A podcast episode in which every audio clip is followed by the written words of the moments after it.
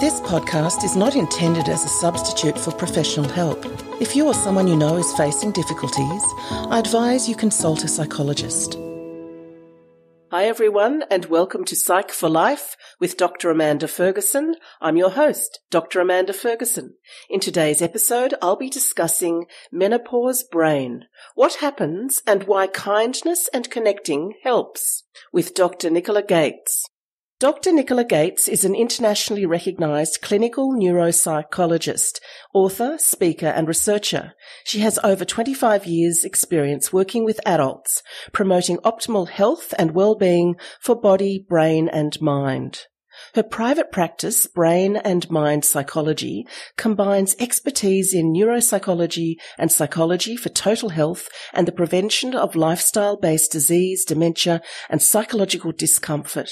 Nicola's clinical experience and evidence-based practice underpins her clinical work and ties together mindfulness, positive psychology, and a solution-focused framework to effect positive change and growth. She's appeared many times in professional journals and in the general media. Welcome, Nicola, to the podcast. Wow, thank you so much, Amanda.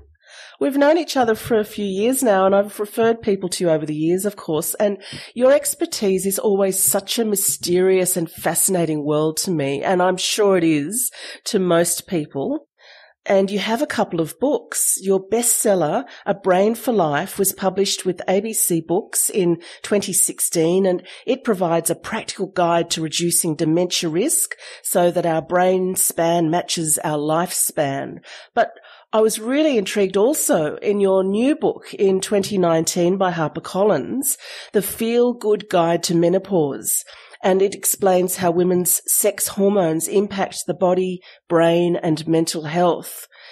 So, what first of all drew you to neuropsychology and the brain? Oh, good question.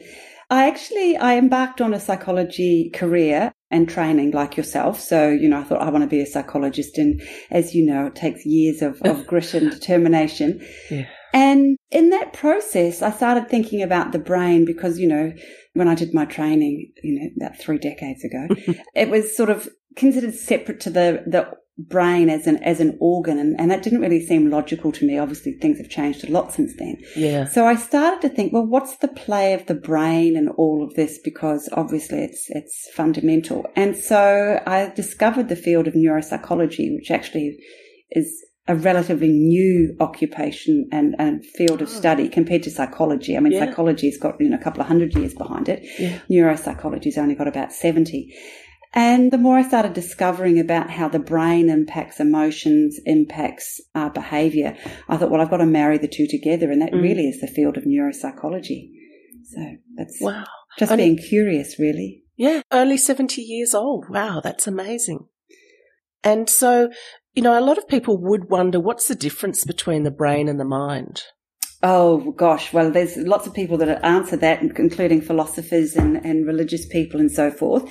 If you think of the brain as the tangible organ that you can touch, so it works through electrical chemical signaling and neurotransmit, well, they're neurotransmitters as well as hormones. So that's the brain. And we think of it's cognitive processes, memory, problem solving, attention and concentration. And then when you talk about the mind, as I said, it depends who you speak to, but the mind, if you like, is that conscious awareness and lots of different disciplines have their own definitions of, of the mind. And how do you tease out that from cognitive processes? How do you tease that out from psychology? Well, you know what humans are like to make really complicated matters simple by delineating them and separating them, when in fact reality is they're all sort of a coalesce of, of different things. But as I'm just acknowledging that there are different disciplines that think about this. Mm, absolutely, there are, and it's a um, minefield, literally, and so fascinating as we continue to understand where the mind really exists and how it exists. That's correct, because there's, and we're discovering more things all the time that make the space incredibly interesting. And I don't actually think we've really got there yet, because no. the mere fact that we know, just I guess, you know, I'm such a nerd. We now understand that, we, which we didn't know 10 years ago, for example, we now understand that the brain as an organ shoots resources, which is oxygen, Yeah. to a part of the brain, and then we have the thought. Oh, So our brain actually prepares for us to have a thought, as in something we're consciously aware of, by giving us the energy to have that thought prior to us having it. So what comes before that? yeah. And you know, this is religion and, and philosophy sort of for some people there is a spiritual component. Mm. Other people there's a mathematical component. So this is where these these different fields, neurology, philosophy, religion, math, you know, they all co- they all get together and they've all got an opinion. yeah. But I just like to think of the magic. Oh, isn't it such magic? Absolutely. And to your book, your second book on menopause, why do you think, as you say, menopause has been a taboo subject? Well, actually, it's because it's a taboo subject that led me to write the book. And what do I mean by that? When I wrote my first book, which was about prevention of dementia through lifestyle factors, I kept meeting women of a certain age, and I'm that certain age, who kept saying to me, Oh, forget about dementia. Tell me about what's happening in menopause. Like, why Mm. have I got this brain fog? And, you know, it's not something we talk about, but the fact that I was asking people about their memory in the terms of dementia kind of opened a door. And then I kept hearing the same refrain from women tell me about my brain fog, tell me about my brain fog. And I realized that there was this sort of quiet fear happening. And also, I was referred women of a certain age to assess if they had dementia. And of course, Yeah. they didn't have dementia. They had menopause brain. And so I thought, you know what? I've got to write this book. I've got to normalize some of these changes. I've got to explain to women what's going on so they feel empowered and, and with information we have opportunity to, to make informed choices and, and improve our quality of life. So that's really why the book came about. And also it broke the taboo because at the same time my book came out, other people started having conversations as well and other people started bringing research out that was crucial. And in particular, there was a big study that came out from the UK that was looking at menopause and the impact of not supporting women Mm. of a certain age, the economic impact in their employment, Wow. for example. So a whole lot of things came together at a similar time that sort of started to break this taboo, which we need to. Oh, that's so brilliant. And what an amazingly wonderful resource and offering your book is. I'm sure it's helping so many women. Thank you. And so how unlucky are women when we have baby brain and then this fog at menopause? Well, it's funny, isn't it, that you say unlucky. Now, I do accept that I am interminable optimist. and so I always look at things positively. I don't know about you, but I wouldn't stop being a woman for anything. These are things that women experience. Yeah. And, you know, as you know, because I've, I've had hormone driven breast cancer. So, and I've gone through medical menopause. I'm still in medical menopause, which is pretty horrific. So I'm not Oh. denying these things are tricky. Yeah. But you know, you don't go through menopause if you haven't been a fertile, healthy woman. Yeah. Like you have to be healthy and you have to be fertile. And fertility is in of itself a sign of health. So Yeah. baby brain is because you've been fertile and you have thankfully conceived. I mean, you know, imagine the person who hasn't been fertile and has never experienced baby brain. So Mm.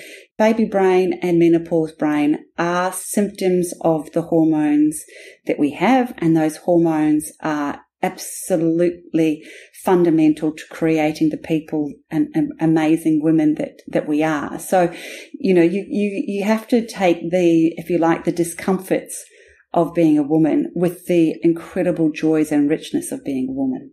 Well said. I completely agree. And so demystifying menopause and the effects it has on women is so important. You mentioned that your book provides information and I guess if we look at the our sort of lay knowledge of menopause, it's that hormones basically are changing and that time of reproduction is coming to an end. That's right. It's like the bookend to puberty. You know, we have, we go through puberty and that's about a five year journey as our sexual reproductive hormones come online. So it's related to weight, but between weight and the brain, the brain says, right, let's go. This young woman, this girl is ready to transform into a young woman. So let's, let's change the hormone balance. Let's pump out estrogen and progesterone. Let's create her in this sexually reproductive body. Now, whether we have kids or not is completely immaterial to the conversation. We have this puberty and our brain gets used to a different form of estrogen. We get progesterone and we adjust. And that's the, that's the joy and, and the heartache of, of puberty is adjusting to the onboarding of, of these hormone levels. And menopause is the bookend through your life where they go down. And again, it takes about five or six years. And what we do is we revert back. We don't have progesterone and we revert back to the original type of estrogen that we had pre puberty. So a lot of women don't know we have three types of estrogen. Mm. We do. And so what happens is we go back to the one we had pre puberty. And that's what fundamentally what menopause is. Wow. That's what it's about. It's about, it's that cutting off of estrogen that comes from the ovaries mm. and giving us back the estrogen that we had pre puberty.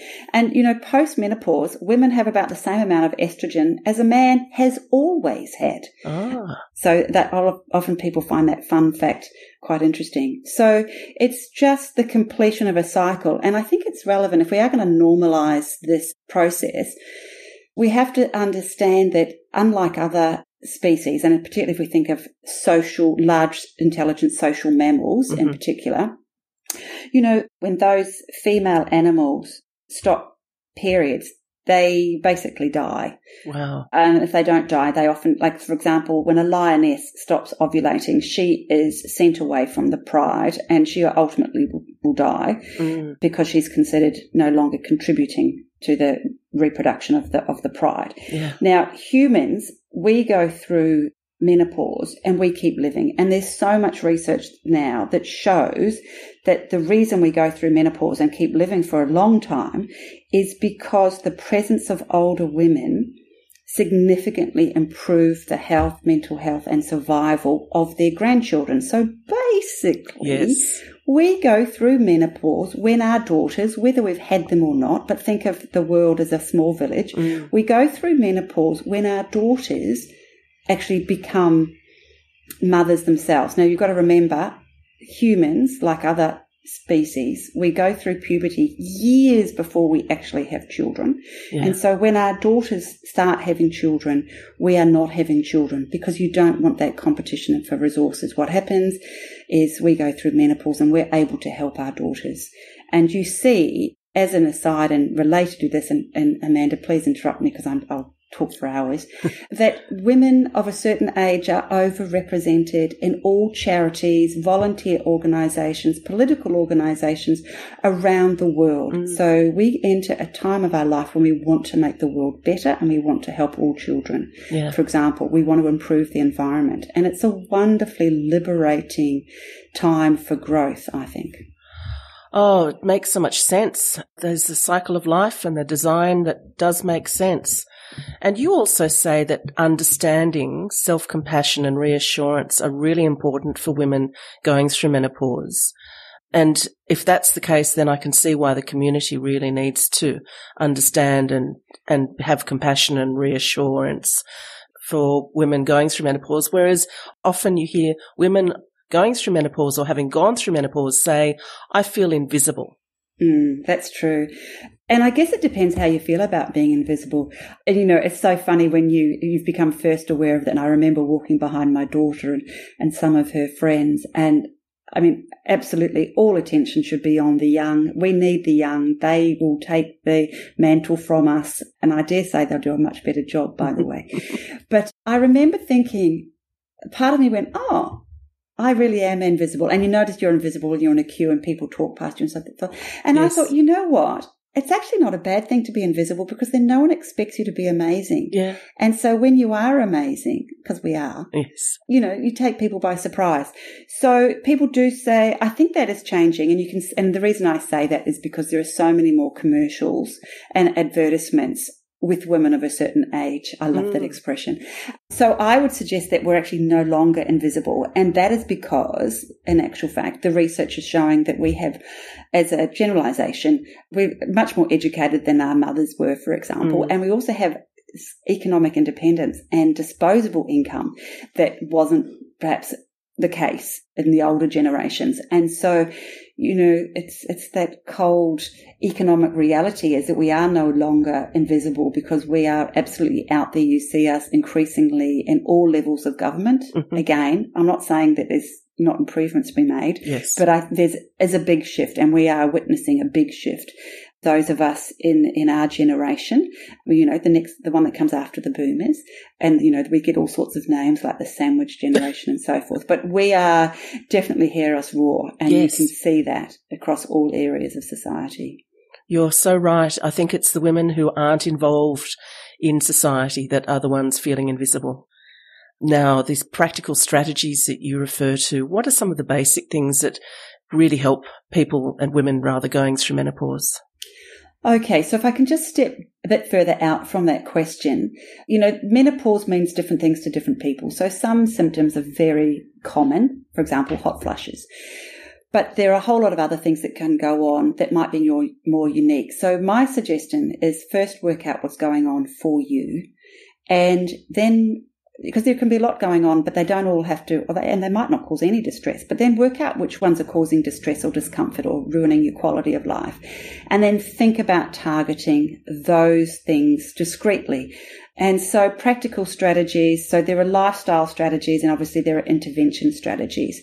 And simple lifestyle strategies are it's always a, a, good time to take stock of your physical health because we know that any health issues that you have pre-menopause are likely to get worse. We also know that things that get harder after menopause to address. So things like fitness, cardiovascular fitness, muscle mass, osteoporosis risk, diabetes, cholesterol, all those sorts of things need to be addressed in menopause because they're all going to get worse post-menopause. So that's just a really simple practical tip. Then I said address, so that's sort of lifestyle because we know that the symptoms of menopause are reduced. If you've had mental health issues, menopause can be a time of increased risk. Ah, It can also be a time when people develop issues that they didn't have before. And that's, Yep. again, it's got to do with the change in hormones. Yep. So if you have had mental health issues, now would be a good time to just make sure you've got a good social network, maybe a professional team, GP, psychologist, whatever. Just make sure you've got those people around you and understand that you might need to put your hand up for that. Now, I do suggest addressing the issue specifically prior to perhaps taking, because obviously there are different types of intervention. mhm. I mean, there's acupuncture. You know, as you know, Amanda is a psychologist. We've got to be really careful when we start making recommendations yeah, on, on these sorts of things. But, you know, there are acupuncture, there are natural remedies, and there are prescribed remedies such as hormone therapy, which is what they're called now. They're not called HRT. mhm. Now, I suggest that people target specific issues absolutely before trying something like a hormone therapy, which is a blanket approach, but Right. also can be a very blunt instrument. If, like me, you've had a hormone driven cancer, you can never have HT, yes, which is even more reason to target specific things. yes, So I'm quite happy to say I have about, I, I mean, I have hot flushes about every 90 minutes and I have Oh. about five through the night. oh, So I do take a non-prescribed sleep treatment. So that's the that's the one thing I treat because obviously if I don't get enough sleep then that's going to be a problem for everything. Yeah. So it increases flashes and Yeah. weight gain and a whole lot of other problems. So think of there is a range of interventions that you can take and some of the simple ones I talked about lifestyle but also just getting connected and being around other people. mm, One of the things that people can feel again, due to the change in hormones, people can feel isolated and disconnected. So I always say to women, be connected, find your women's circle, Yep. like really, and find those friends that make you feel good about yourself. Because let's face it, we can all know people that are energy drainers and don't make us feel good. I'm absolutely. sure we, we all we all know them. Menopause is a good time to get rid of them yes, and be really particular about how you spend your energy and the Mm. people you spend your energy with. Amanda, I've just realised I have said a few things that I probably need to explain a bit further, if that's okay. of course. I talked about hormone changes, and that's to estrogen and progesterone. And our testosterone levels also go down, Yep. which is associated with, for example, our sex drive. Yep. But the decrease in estrogen in particular impacts other hormones. And that's also what I was referring to. So a decrease in estrogen leads to an increase in the stress response, Uh huh. which means we can feel more anxious. Yes. We also get a decrease in serotonin, Yeah. which is why we can get depressed Mhm. and feel sad. we get a decrease in oxytocin, which means that we can feel disconnected Right. and isolated from other people. Yep. And the decrease in progesterone can lead to an increase in anxiety. Mm. So you can see that there is actually a lot going on. Yeah. I mean, when you talk about the stress levels too, is that an increase in adrenal cortisol that happens due to the, I have heard, uh, and of course it's not my area, that as estrogen decreases, progesterone decreases, we're actually using more adrenal cortisol. Is that the case or not? Yes, and we need to make estrogen, and because we need a different supply of estrogen, and that involves androgens, Uh-huh. and that is related to what you're talking about. So we need a little bit of adipose tissue, and we synthesize androgens to make the right type of estrogen. So not ovarian estrogen, Yeah. to make the estrogen that we require. So there's a, there's other things going on in there in the mix. So for example, if we're doing a lot of if we've got high stress and a lot of cortisol and a lot of adrenal function, that can im- impact about how much estrogen we have and so forth. It's very complicated to try and describe Mm. it in a linear fashion, but yeah.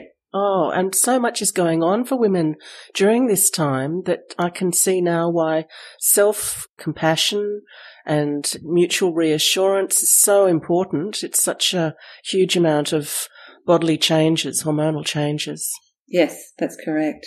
And then the identity change, as you say, of no longer being a fertile female and going through that identity developmental phase that takes a bit of, for most women, I think, a bit of soul searching. That's right, but it also menopause coincides for a lot of women, at a, and I call it the trifecta.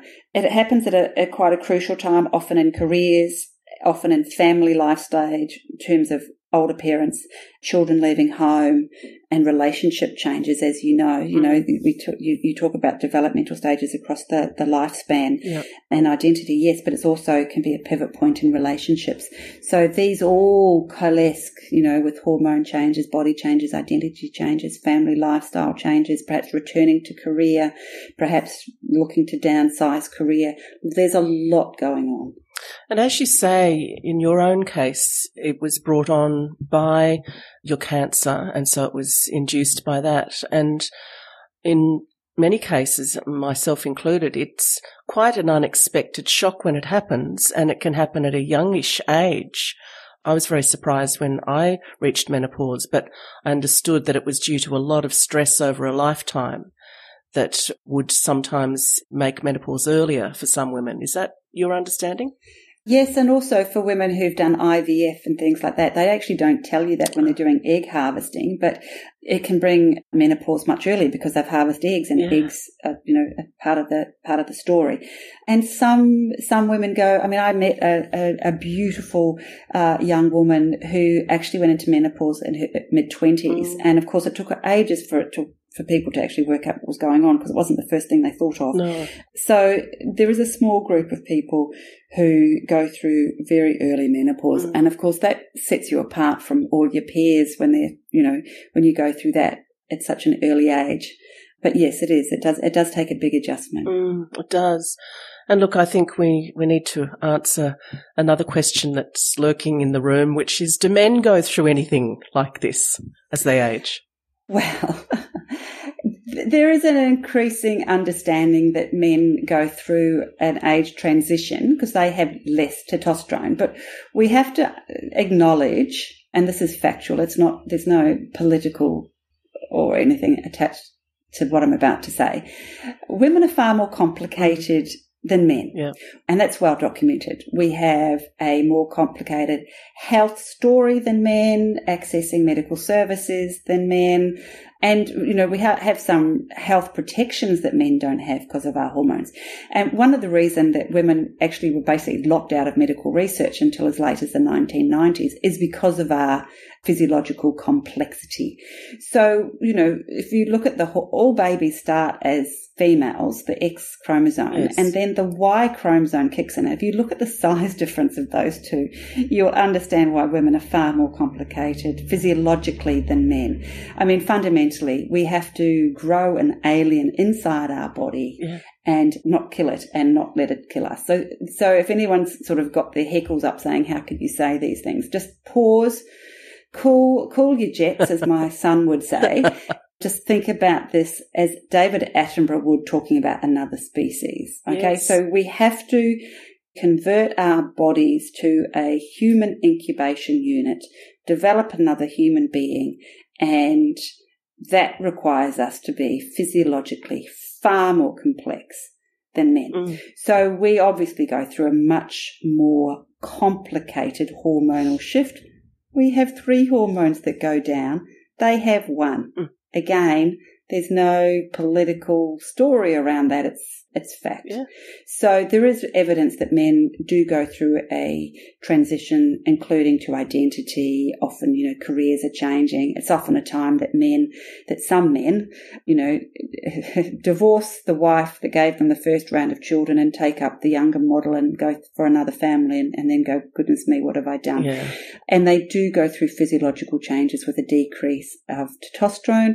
Having said that, they start losing muscle mass much earlier than they start losing losing testosterone, but that is a real thing for them. Male men start having major erectile dysfunction and midlife at the same time. So there's a lot going on for them. You know, they're losing their, all that machismo stuff, you know, erectile function, muscle mass, all that's changing for them. It's an identity issue. It can impact upon career as well. Yeah. Again, an identity developmental crisis or phase if negotiated successfully.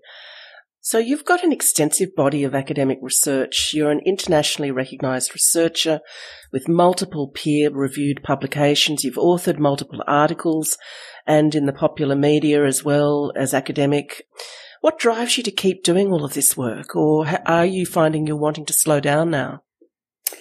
I'm shifting the how I work what drives me, you know what, I'm just, I'm compulsively curious and my curiosity just drives me forwards all the time. And I just keep wanting to share what I'm learning, I guess, mm. with other people. You know, I have changed the way I work, principally because I've become an apiarist. So I now keep bees oh. and I'm gardening a lot. So I'm learning, I'm not very good at foreign languages, but I'm certainly learning plant and bee. Oh.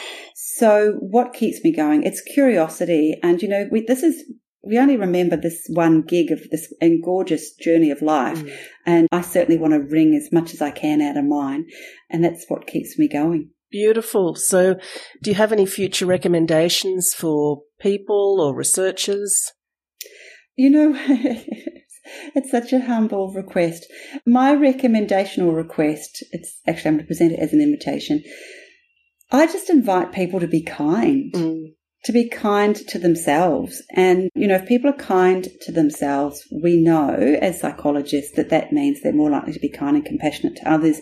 And so if we all start from the prevalence of self kindness, be it accepting who we are, be it following our passions, being it self forgiveness, being kind to nurture our health, address our well-being, being kind to surround ourselves by people that think well of us. If we all start from self-kindness, then we're going to spread that out to, you know, all sentient beings, to the environment, to other people, and, and collectively we just make this whole planet and this gorgeous thing called life better.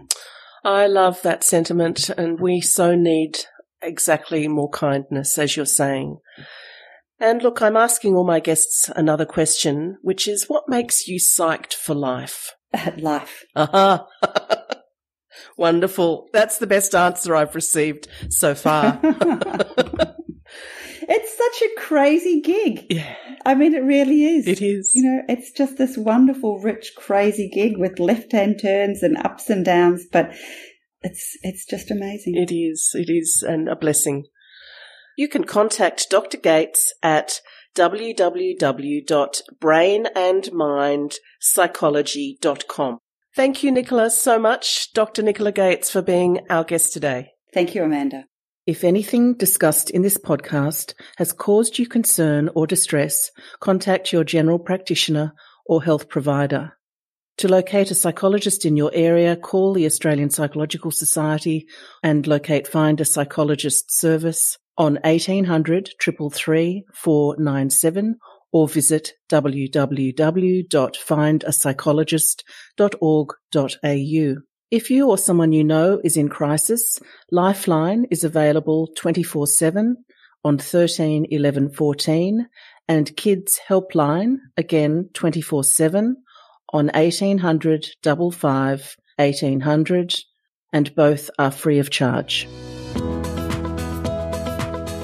To find out more about me, please visit my website dramandaferguson.com.au. You can find the link in my show notes. The opinions expressed by guests in these podcasts aren't necessarily shared by me.